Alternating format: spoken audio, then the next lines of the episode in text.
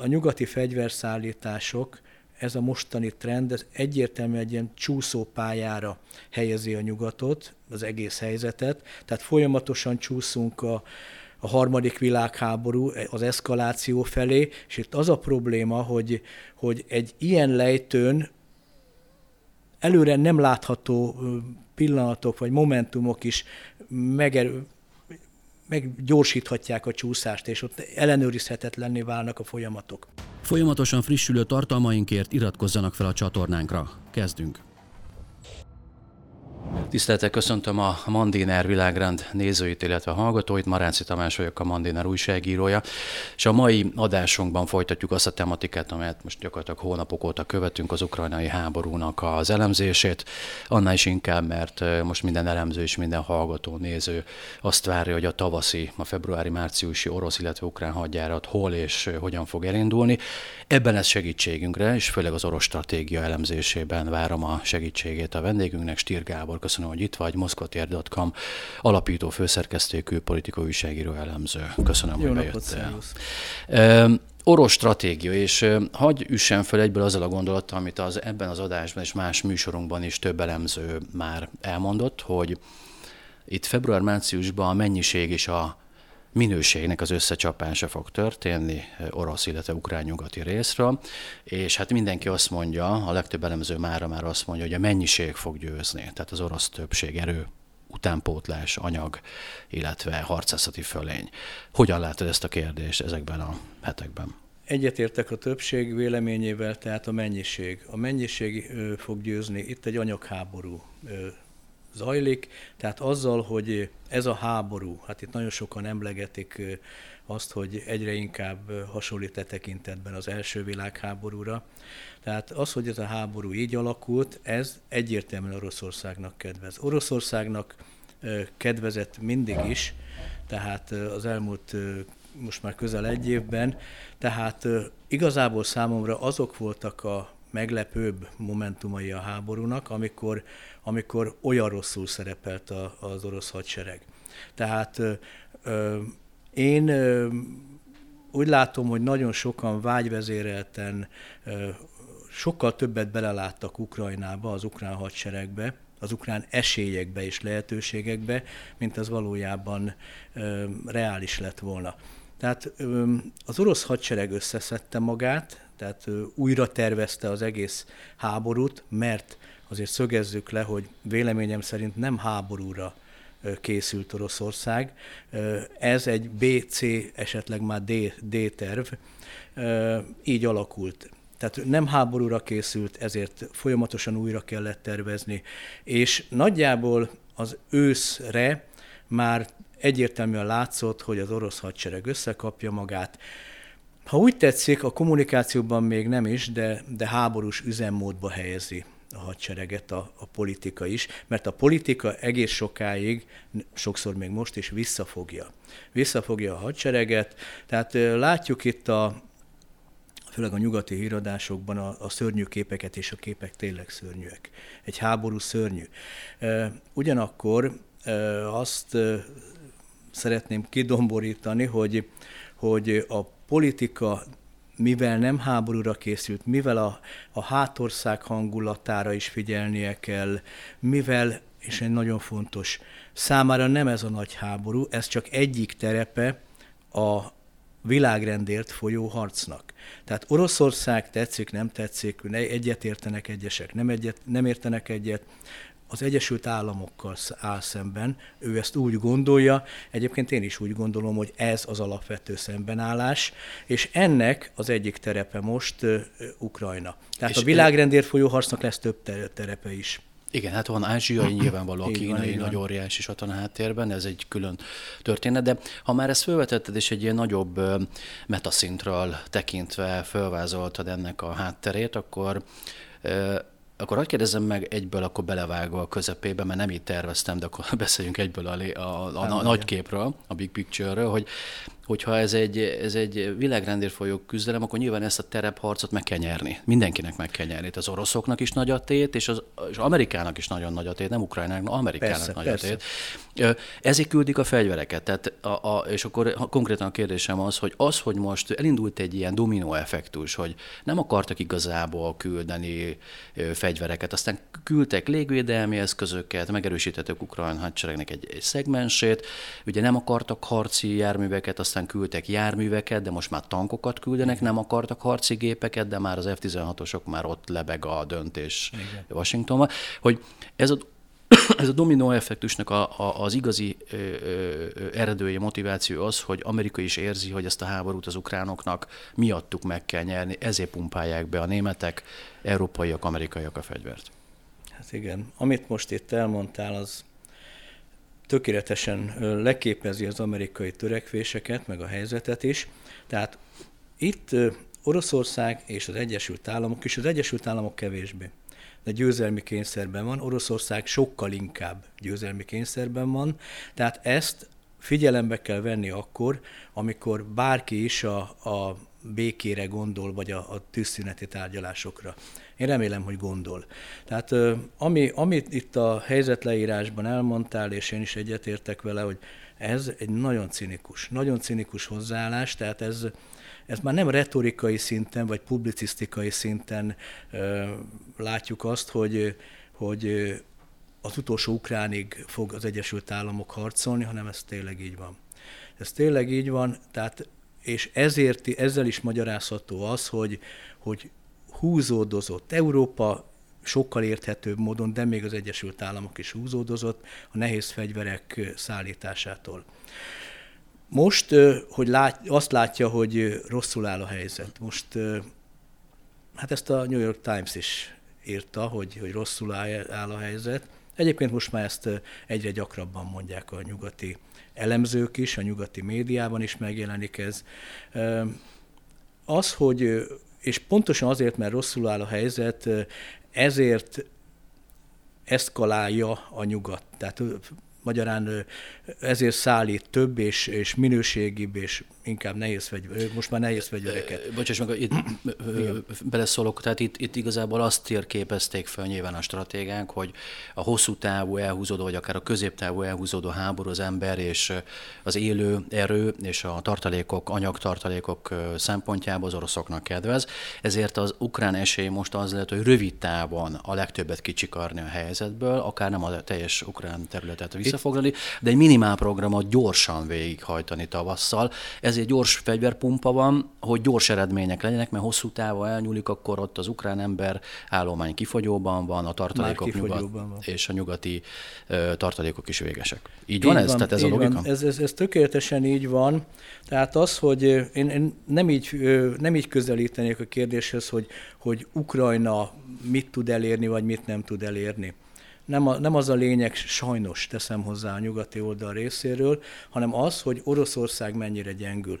Véleményem szerint akkor fej, állhat le, nem majdnem azt mondtam, hogy fejeződhet be a háború, tehát állhat le a háború, le, következhet be egy, egy hosszú tűzszünet, egy befagyott konfliktus, tehát akkor lehet lefagyasztani ezt a konfliktust, hogyha úgy érzi elsősorban az Egyesült Államok, hogy, hogy Oroszország az ő szempontjából kellőképpen meggyengült, tehát a célt elérte. Tehát nagyon durván fogalmazok, de ilyen szempontból teljesen mindegy, hogy, hogy Ukrajna most egy-egy oblasztja területet visszafoglal, vagy nem foglal vissza. Azt nem szeretné természetesen a nyugat sem, hogy Oroszország túl nagy területeket, a területet foglaljon el túl nagy győzelmet arasson. De az, hogy, hogy most itt az ukrán szempontból hogy alakul, hogy most jobbak, jobbak lehetnek majd akkor a, a tárgyalási pozíciók, vagy nem, ez szerintem másodlagos szempont. Gábor, a eddig küldött nyugati fegyverek mire elegendőek a te meglátásod szerint? Ugye sokan azt mondják, hogy ők kezdik összehasonlítani az, hogy mit kértek az ukránok tavaly össze, és hogyha megnézzük a legutóbbi híreket, a német felajánlást a Leopard 2 és a, ahogy említettük, hogy az F-16-osok az előszobájában vagyunk a döntésnek Washingtonban, kezd arra a minőség és mennyiségi szintre nőni a felajánlott mennyiség és minőség, amelyet az ukrán igény megfogalmazott, hogy ez már egy áttörés, ez az arcvonal áttörés, ez elegendő lehet. Elegendő lehet, vagy nem? Kezdem a végével, tehát az oroszok most ugyanazt a taktikát követik, mint korábban, tehát a nyári folyamán, tehát a nyártól őszig az ukránok, hogy széthúzták, elhúzzák, széthúzzák a frontot. Ezen az 1200 kilométeres frontvonalon ez kevés. Tehát ez a véleményem szerint a, a, a trend a háború megfordításához kevés, a háború elhúzásához elég, a, és növeli, növeli tehát minél minőség, nagyobb mennyiségben és minél jobb minőségben érkeznek fegyverek, annál nagyobb lesz az ára az orosz hát győzelemnek, mert, mert ezt akárhogy is nézzük, ha egy ország területet veszt, ha egy ország ilyen demográfiai válságban van, ahol, ahogy Ukrajna már most, akkor az győzelemként, hogyha ez nem fordul meg ez a trend, az nehéz lesz eladni. Tehát az orosz szempontból az ára nő meg ennek a győzelemnek, tehát ez, ez nagyon fontos, nagyon fontos tényező, és igazából a nyugat, mondom itt elsősorban az Egyesült Államokra gondolok, célja is ez, hogy minél nagyobb árat fizessen, minél inkább kivérezzen. Azt most már látják. Washingtonban is, és ezt itt meg kell jegyezni, hogy a háború elején mondjuk az oroszok benéztek egy-két dolgot, hogy nem úgy sikerült, ahogy tervezték, úgy nem úgy sikerült idáig szerintem washingtoni szempontból sem, ahogy ezt tervezték. Oroszország nem feküdt ki, Oroszországot a szankciók nem kényszerítették térdre, én úgy gondolom, hogy hosszú távon sem lesznek olyan hatásai, mint amit, ahogy azt elképzelték. Eközben Európa nagyon erőteljesen gyengül, a versenyképessége hát nagyon érzék, érzékenyen meggyengül. Ezt egyébként az Egyesült Államok annyira nem bánja. Tehát, és, és Ebből a szempontból az amerikai cél az, hogy, hogy minél tovább húzni, mert Oroszországot annyira meggyengíteni, hogy, hogy a, a világpolitikai, a geopolitikai játszmában, a, a világrendért folyó játszmában ne tudjon nagyon erős szereplő lenni, és, ne, és egyébként, hogyha ha okosan, politi, okosan gondolkodnak, akkor Washingtonban akkor az, arra is ügyelni fognak, hogy ne tolják túlságosan Kína karjaiba, vagy Kínára rá Oroszországot, tehát ne gyengítsék túl. Tehát egy bonyolult játszma folyik, aminek egyértelmű vesztese Ukrajna. Egyértelmű vesztese, mert itt egy fogalmazhatnék úgy is, hogy egy bábjáték. Tehát és, és Ukrajna, hát nem szuverén játékos, Ukrajna még azt is mondanám, hogy azért ismerjük az ukrán mentalitást. Tudjuk azt, hogy na, általán kezdjük azzal, hogy, hogy általában, ha megtámadnak egy országot, na most itt azért megjegyezném, hogy, hogy február 24-én megtámadták Ukrajnát, de hogy, hogyha az orosz-amerikai háborút nézzük, tehát vagy a szembenállást, akkor egyáltalán nem vagyok olyan biztos, hogy Oroszország kezdte de, de zárójel. Tehát, hogyha... Most arra gondolsz, hogy a Majdantól, a Pustól pontosan, lehetne indítani az egész Majdan, folyamatot, így a van, így van. Amerika konfliktus. tudatosan vitte idáig a helyzetet, és szerintem tisztában volt azzal is, hogy előbb-utóbb háború, vagy valamiféle csattanás lesz ennek a vége. De, de az, hogy, hogy Ukrajna Ukrajna veszít, az már egyértelmű, és ez, ez, ez nagyon-nagyon cinikus hozzáállás az Egyesült Államok. Er, erre még talán a, a beszélgetésünk végén visszatérünk, de visszatérnék a, a frontvonalra, és az lenne a kérdésem, hogy az elmúlt napokban több elemzés, főleg a nyugati sajtó, amerikai sajtóban is megjelent arról, hogy mivel említetted, hogy az oroszok nagy árat fizetnek, hogyha a nyugati nehéz technika ott van, akkor még nagyobb árat, ezért az orosz árcsökkentésnek az eszköz az lett, és ez szerepel a nyugati elemzésekben, hogy az oroszok nem várják meg a nehéz technika megérkezését, ami márciusban esedékes, nagyjából így lehet kiszámolni a, a logisztikai menetét a dolgoknak, ezért februárban még, tehát február akár az évforduló, 24-én, vagy előbb, vagy utóbb, de még minden esetre március előtt egy nagy offenzívát fognak elkezdeni, és ez, ennek a helyszín a Donbass lesz. Mit szólsz ehhez a verzióhoz? Nem hiszek a, abban, hogy, hogy a dátumokhoz igazítják a, a, a nagy offenzíva kezdetét, vagy a támadásokat. Tehát most már látszik, például a herszoni kivonulással. Tehát az oroszok jól átgondoltan, jól fölépítetten próbálják vinni már a háborút, tehát még egy február 24-be, február 24 utáni helyzetbe nem mehetnek bele. Mert nagyon jól tudják, hogy ebben a háborúban most győzniük kell, tehát hiába másodlagos frontvonal Ukrajna az ő szempontjukból, tehát itt a világrend szempontjából, értfolyóharc szempontjából, hogyha ha enélkül, tehát Ukrajna, az ukrajn, ukrán, ukrajnai győzelem nélkül nem ér az egész semmit, tehát a pozícióik erősen gyengülni fognak. Tehát itt visszatérve a fronthelyzetre, én azt látom, hogy a dom, tehát itt nagyon mozogtak a célok orosz szempontból végig. De egyetlen egy dolog mindig szilárdan ott volt, hogy a Donbass hangsúlyozom orosz szempontból felszabadítása, tehát ez a retorika, tehát Donbass fölötti ellenőrzés megszerzése. Tehát a két terület, a, a Luhanszki és a Donetszki terület eredeti határai között. Tehát erről van szó. Tehát mindig is a középpontban, a katonai gondolkodás középpontjában a Donbass volt, most is az, viszont széthúzták a frontot, Zaporizsiénel aktivizálták magukat, a Luhanszki fronton aktivizálták magukat. Én azt látom, hogy, és közben Belarusban is, tehát Belarusban is hadgyakorlatok folynak, tehát folyamatosan folyik onnan is a, az ukrán erők lekötése. Tehát ezek a, a, a az aktivitások, ezek elsősorban ezt célozzák. A csapatmozgásokat még pontosan nem látja se az amerikai műholdas felderítés, de látni fogja.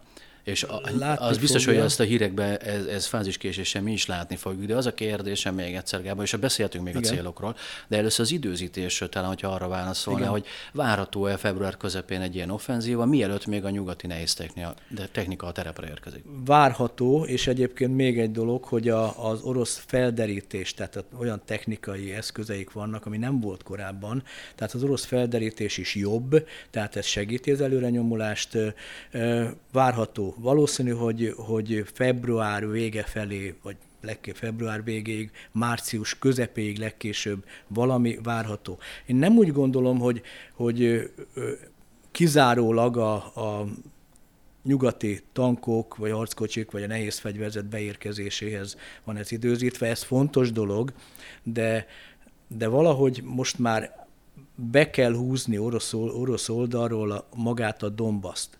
Tehát nem csak azért, mert ez az eredeti cél. Ha már időpont volt, hogy február 24, meg dátum, meg egy éves évforduló, akkor, akkor itt addig mondjuk legalább Bakmutot, és az valószínű, hogy meg is lesz, tehát akár korábban is, de addig talán meg lesz.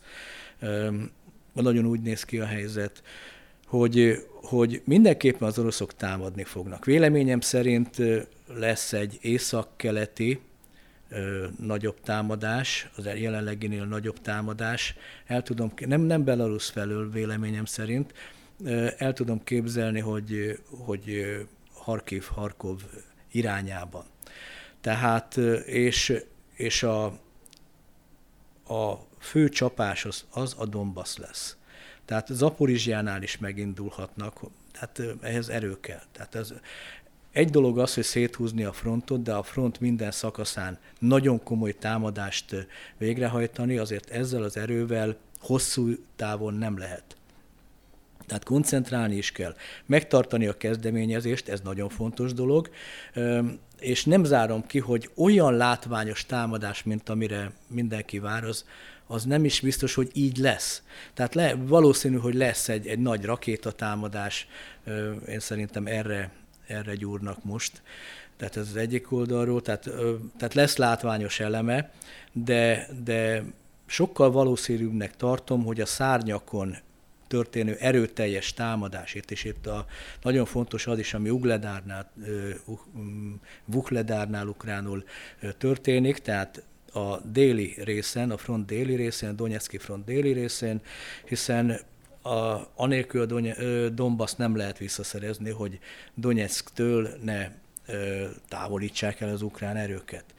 Tehát ö, délen, a déli szárnyon valahol ott Harkiv környékén lehet, vagy a Luhanszki fronton egy, egy erőteljesebb szánytámadás, de a, a és középen, tehát a, a, ahol most is legintenzívebben folynak a harcok, ott pedig én úgy gondolom, hogy a, a nyomás fo, folyamatosan növekedik. Tehát folyamatosan növekedni fog, tehát ilyen értelemben ott nem biztos, hogy a, a, arra kell számolni, hogy, hogy valami ebből a pill- ebben a pillanatban elindul egy offenzíva.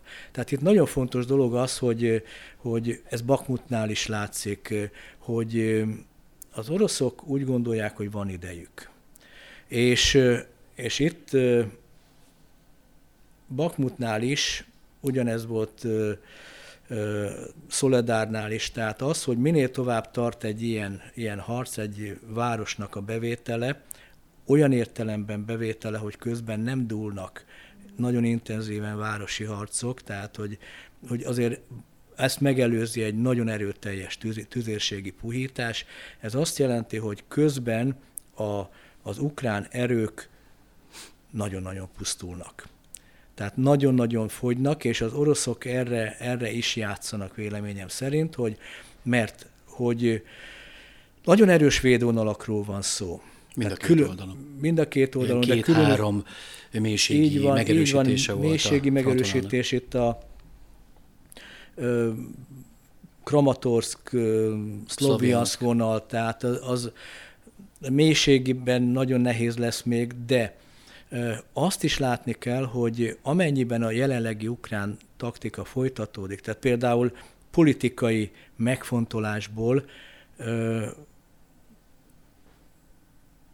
Bakmutot sem adják föl akkor, amikor katonai logika szerint föl kéne adni, akkor olyanok lesznek az ukrán veszteségek, amely megkérdőjelezi azt, hogy a későbbiekben milyen ellenállást tudnak tani, tanúsítani. Ha, eb, hogy ellenpontozzanak ezen a... Megtörhet az ukrán ellenállás, Igen. és onnantól fogva az orosz célok ö, könnyebben elérhetők. Hogy ellenpontozzanak ezen a részen? Mert teljesen érthető, amit felvázoltál, de itt azért elemzők szoktak arra figyelmeztetni, hogy ez az orosz optimizmusnak van azért egy kis éle, egy ellenéle, ez pedig az, hogy a precíziós fegyverek nagy részét ellőtték már, az aktív harc kocsi állományuknak, ezt Csiki Varga Tamás mondta múlt héten mm. az adásunkban, 50%-át már elvesztették a háború első szakaszában.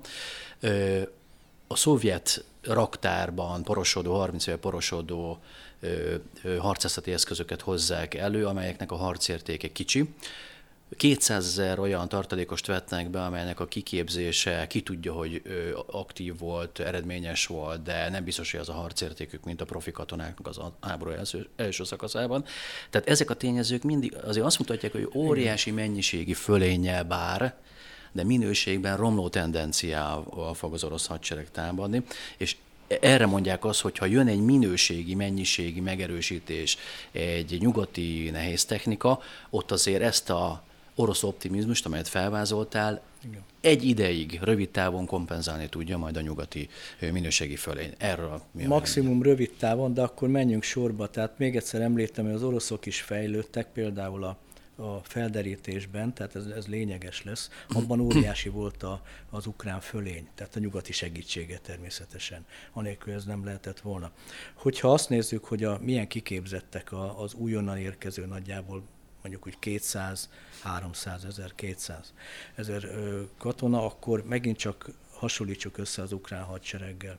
Tehát kiképzettebbek.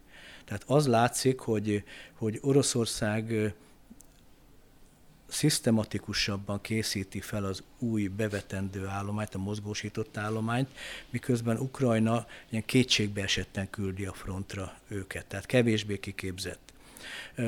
Én most a sorozásokra gondolok, a, a, a mozgósításra gondolok. Tehát a harckocsik esetében. Tehát nem arra gondolok, hogy, hogy közben nyugaton képeznek ki, vagy készítenek föl bizonyos technika kezelésére embereket, hanem a, a tömegre. Tehát a tömeg lehet, hogy Oroszországban is, sőt biztos, hogy gyengébb minőségű, mint a, a, az eredeti állomány, vagy a hivatásos állomány, de Ukrajnában még gyengébb. Tehát a, a kettő közötti különbség is az oroszok javára billen. A harckocsik tekintetében. A harckocsik, ugye látjuk most, hogy 178, vagy valahogy így Leopard 1-est ajánlottak a fel a, német, a németek. Tehát a Leopard 1-esekkel ugyanaz, ugyanaz látjuk, mint hogy a, a régi szovjet technikát, ahogy előszedik a raktárakból, ez is 30 éve raktárakban porosodó technikáról van szó, még ha ezt modernizálják is valamennyire. Ha rendesen akarják modernizálni és följavítani őket, akkor az hosszú idő lesz, tehát addig, addig a Donbassban lezajlik, vagy van, van rá esély, hogy, hogy lezajlik a, a háború, vagy legalábbis ez a tavaszi offenzíva.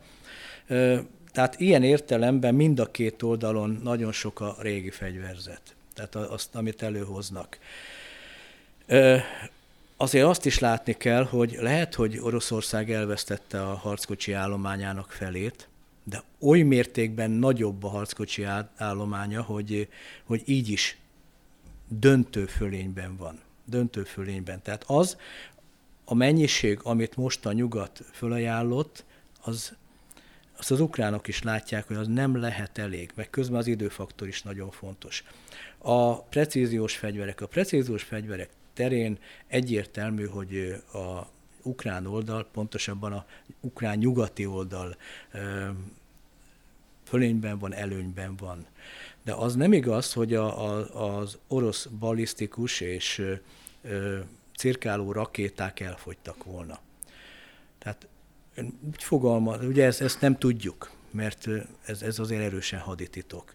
De a, a becslések szerint úgy mondjuk úgy az állomány, vagy a technikának a fele elfogyhatott, de nem is ez a lényeg, mert közben, persze ez is fontos, de közben a, a hadipar oly mértékben háborús tempóba váltott át, hogy vannak olyan, nem tudom, tehát, de vannak olyan hírek is, meg olyan, olyan dolgokat is látunk, hogy orosz oldalról, az orosz médiában megszólalók részéről, hogy, hogy ez a, amikor a kritikus infrastruktúrát támadják, és ami, amennyit mondjuk egy-egy ilyen alkalommal ellőnek az oroszok rakétát, azt, azt akár egy hét alatt is pótolják. Mondom, én nem, nem tudom, de egy biztos, hogy a, az orosz hadipar az erőteljesen három műszakba háborús tempóra váltott, tehát itt nem csak arra kell gondolni, hogy mennyi volt, és abból mennyit lőttek el, mert folyamatosan folyik a gyártás.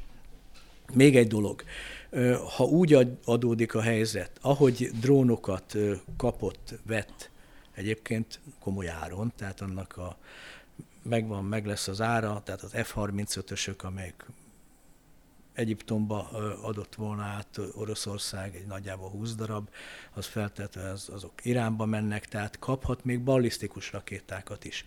Tehát itt az ára kérdés megint, hogy mit kér Irán. Vannak még más lehetőségek is. Tehát, és hogyha most fölmerül a kérdés, hogy a szankciók miatt a technológia, a csúcs technológiával probléma van, akkor láttunk képeket, hogy harmadik országokon keresztül ezeket idáig legalábbis be tudja szerezni Oroszország. Világos.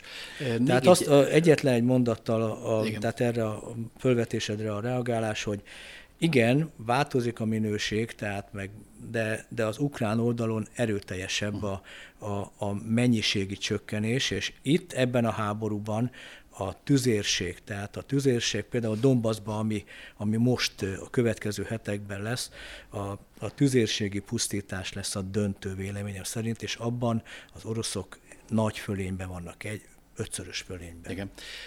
És akkor még az eszkalációhoz hagy kérjem a véleményedet egy, nap, egy tegnapi hírről. Alexei Danilov, az Ukrán Nemzetbiztonság és Védelmi Tanács főtitkára nyilatkozta CNN-nek, hogy ha bár ugye a nyugati fegyverszállítások ahhoz a feltételhez vannak kötve a német kancellek különösen kérte ígéretet, tetetett Zelenszky elnökkel. Mit ér az az ígéret a háborúban? Ez egy nagy kérdés, de a lényeg, hogy van egy ukrán ígéret, hogy a nyugati fegyvereket orosz cél, oroszországi célpontok ellen nem vetik be. Viszont érdekes mondani, Danilov ezredes azt mondta, hogy a saját gyártású ukrán nagy hatótávolságú fegyverekre nem vonatkozik a, az ígéret. Hát azt láttuk ideig is. Láttuk ideig, csak soha nem ismerték el, nem is fogják a háború végéig, ez pedig a, a leendő védelminiszter nyilatkozta az ABC BBC Newsnak. De a, kérdésem az, hogy ha az ukránok el nem is verve, de aktívan e, ahogy az a fenyegetés megfogalmazódott. Fogják lőni az oroszországi katonai bázisokat, esetleg civil célpontokat is már, akkor ez az eszkaláció hova futhat ki, és milyen hatása lesz az orosz közvéleménynek a háború megítélésére vonatkozó nézeteire? Kezdjük a végén. Tehát az orosz közvéleményt ez, ez föl fogja piszkálni, véleményem szerint. Tehát, Tehát nem kontraproduktív a nyugati kontraproduktív részről. nyugati részről, mert azt, amit idáig visszafogott Putyin politikai okokból, azt elérhetik az ukránok maguk. Tehát az, hogy, hogyha nagyon erőteljesek lesznek ezek a támadások, akkor Oroszország háborút is hirdethet. Tehát mert idáig különleges katonai műveletről van szó, tudjuk, hogy ez háború, de a, a, az, az, hogyha Oroszország háborút hirdet, ennek jogi következményei Igen. vannak a mozgósításra, egyéb dolgokra vonatkozóan, tehát háborút is hirdethet, és ez e, Ukrajnának nem jó. Lehet, hogy az Egyesült Államoknak jó, mert Oroszország akkor me, még inkább, be, még több katonát, technikát vett be Ukrajnában, és ugye ez a célja véleményem szerint Amerikának, hogy ez minél inkább menjen ki, tehát ezeket lője el Oroszország, gyengüljön így is. Mutassa meg az új mutassa fegyvereit. meg az új fegyvereit, mert ugye az, ezt is látjuk, hogy, hogy ez nem azért nem mutatja meg, mert nincs, hanem ugyanazért, mint az amerikaiak. Nem viszik a... Így van, nem vagy, csak vagy, az... Vagy ne kell megmutatni. Ne, ne, nem Ukrajna ellen tartogatják, Igen. maradjunk annyiban. Igen, Tehát, hogy, hogy hogy én, én azt, azt látom, hogy az eszkaláció az, tehát folyamatosan, folyamatosan csúszunk. Tehát ahogy Angela Merkel volt katonai, katonapolitikai tanácsadója, Erich Wattá, dandártábornok fogalmazott, hogy ez a nyugati fegyverszállítások, ez a mostani trend, ez egyértelműen egy ilyen csúszópályára helyezi a nyugatot, az egész helyzetet, tehát folyamatosan csúszunk a, a harmadik világháború, az eszkaláció felé, és itt az a probléma, hogy, hogy egy ilyen lejtőn előre nem látható pillanatok vagy momentumok is megerő, meggyorsíthatják a csúszást, és ott ellenőrizhetetlenné válnak a folyamatok. Itt nagyon sokat beszélünk, beszéltünk, beszélnek a, arról, hogy mi lehet az eszkaláció vége, tehát hogy a taktikai atomfegyver bevetése. Ezt rögtön leszögezném, hogy az a legvégső. Én szerintem addig rengeteg lehetőség van, mindkét oldalon, orosz oldalon is. Tehát Oroszország a, a, az atomfenyegetésnek a retorikai szintjén van, ez is nagyon fontos, de ha egy mód van rá, akkor nem szándékozik ezt, ezt bevetni, ezt a gyakorlatban is bevetni. Tehát én úgy látom, hogy addig talán nem jutnak el a fejlemények, viszont azért Oroszországnak is, tehát amennyiben megjelennek az F-16-osok, amennyiben a nagy hatótávolságú rakéták megjelennek, akkor Oroszországnak is erre aszimmetrikusan vagy közvetlenül válaszolnia kell. Az egyik válasz lehetőség például a nagy hatótávolságú rakétákra. Minden ilyen, ilyen mondathoz hozzátehetném, hogy természetesen ehhez erő kell, ehhez politikai akarat kell, az orosz haderőt nagyobb mértékben kell az ukrán frontra mozgósítani, tehát mire gondolok itt adott esetben válaszként. Tehát ez oda vezethet, hogy Ukrajna vagy az orosz erők megtámadják Szumi és Csernyigov területet, tehát itt észak-keleten. Magyarán erről már Lavrov is beszélt, Lavrov külügyminiszter, Putyin is utalt rá, hogy kitolhatják annyira, tehát fönt észak, észak-keleten az orosz-ukrán határt nyugat felé, hogy, hogy ezek a rakéták kevésbé érjék el, vagy csak a, a, a, az orosz területek, az mostani orosz területeknek a szélét érjék el. Tehát az, ez például az egyik ilyen válasz. Tehát azt nagyon át kell gondolnia Ukrajnának is, hogy miket lép, mert, mert a válaszlépések azok nem Amerikának fájnak, hanem neki. Igen. Tehát itt adott esetben amennyiben ez sikeres lenne, akkor újabb területek elvesztéséről van szó.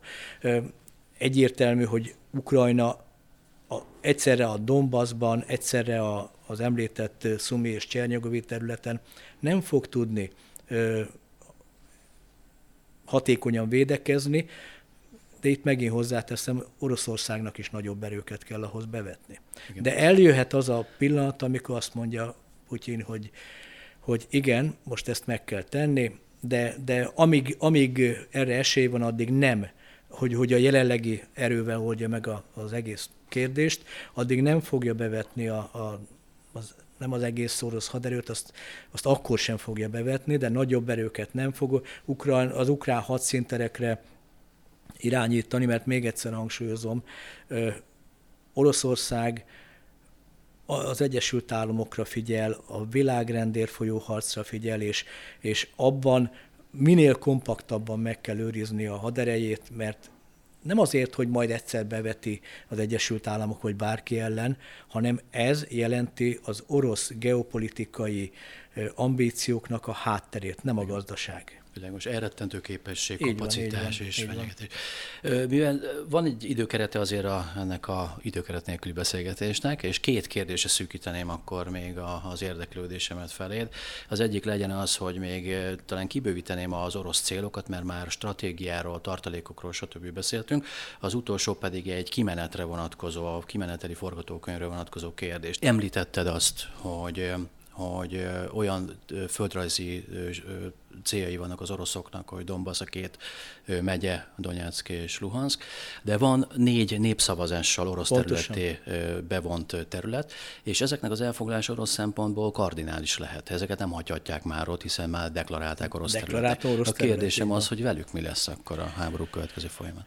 Én úgy gondolom, hogy amennyiben a Donbaszt az oroszok behúzzák, tehát ott az ellenőrzés megszerzik a Donbass fölött, az, még egyszer hangsúlyozom, az, az csak úgy lehetséges, hogy ott az ukrán erők rettenetesen pusztulnak. Amennyiben ez így lesz, tehát ott 10-20 ezer, 30 ezer halott is lehet ukrán oldalról. Sőt, amennyiben ez így lesz, akkor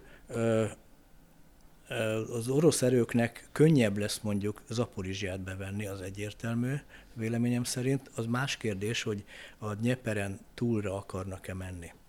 Tehát a, a négy oblasztból, négy területből, amit Oroszország most magához ö, csatolt, ö, és orosz területként értelmez, lehet, hogy, tehát itt kérdése számomra, hogy Herson városával mi lesz. De ez már fölvet egy másik kérdést, tehát azt, hogy, hogy mennyire lesz föntartható az a tűzszünet, vagy az az állapot, ami, amikor már egyszer úgyis csak leülnek és, meg, és elkezdenek tárgyalni.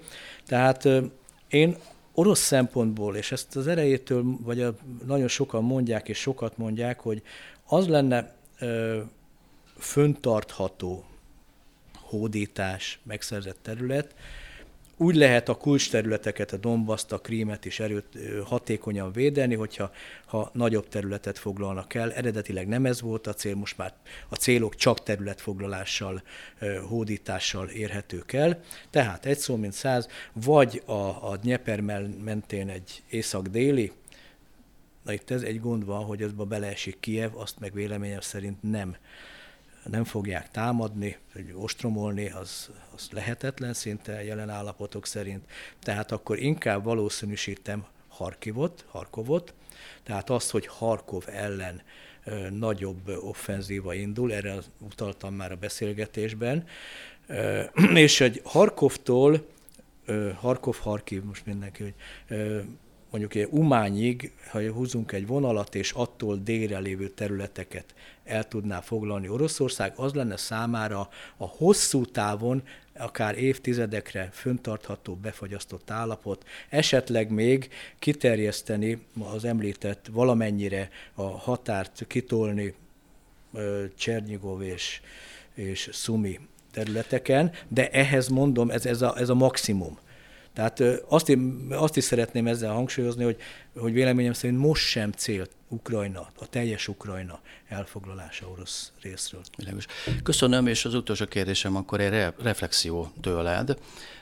Csiki Varga Tamás mondta ezt a kimenetelről, és kérlek, hogy mondd el a véleményed, egyetértesz ezzel a megállapítással. Azt mondta, hogy Ukrajna területi veszteséget fog szenvedni, szuverenitása, függetlensége megmarad viszont, Oroszország területeket szerez, meggyengíti Ukrajnát, ugyanakkor nem fogja tudni megakadályozni, hogy Ukrajna a nyugati befolyási övezetbe maradjon, illetve kerüljön. Nagyjából egyetértek.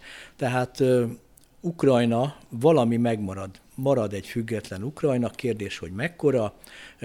Két verzió van, az egyik, amit itt az előbb vázoltam, ez egy elhúzódóbb háború, vagy, vagy az, hogyha az ukrán erők rohamosan megtörnek, és, és az oroszok előre törnek. A másik pedig az, hogy a, a négy Oroszországhoz csatolt terület, esetleg északon valamivel kiegészítve, tehát egy ilyen területveszteséggel. Megmarad Ukrajna, nyugati befolyás alatt lesz Ukrajna, de ahhoz, hogy például most orosz szempontból beszélgettünk végig, tehát hogy az orosz stratégia, meg az orosz gondolkodás hogy nézhet ki, ahhoz, hogy, hogy Oroszország azt a célját elérje, hogy, hogy demilitarizál, tehát ezt részben már elérte, mert ez rendesen pusztítja az ukrán hadsereget, az infrastruktúrát, de hogyha a tengertől elvágná Ukrajnát, azzal azzal Ukrajnát olyan állapotban tartaná, hogy akár lehet ez nyugati befolyás alatt is, de nem jelent igazán komoly biztonságpolitikai veszélyt Oroszországra.